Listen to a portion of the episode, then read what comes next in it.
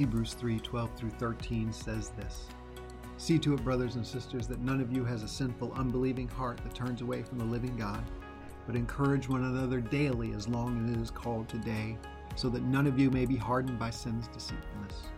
Well, it's still called today, and so I just want to encourage you. And today I want to encourage you to be gentle.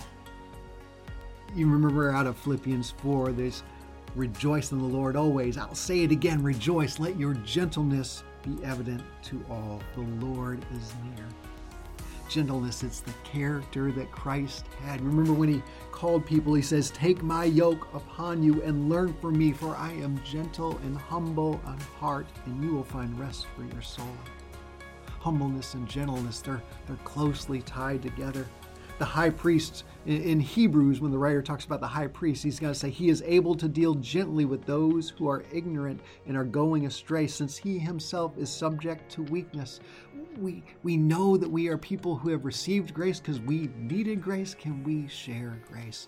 This gentleness, this humility. We're told to answer people gently, restore gently, to instruct gently. Gentleness, it's not weakness, it is really this deliberate posture that we take. It's out of this place of humility, and I would also say hope. Let your gentleness be evident to all. The Lord is near. Hope because the Lord is present. It's not simply you having to do something. And so today, I just want to encourage you to be gentle when you're angry or when you're frustrated or when sarcasm wants to come out or you feel like you're at your wits' end, let your gentleness be evident to all. When you have to answer, do it gently, or restore, do it gently, or instruct, do it gently. When you and I have to deal with people, let's do it gently.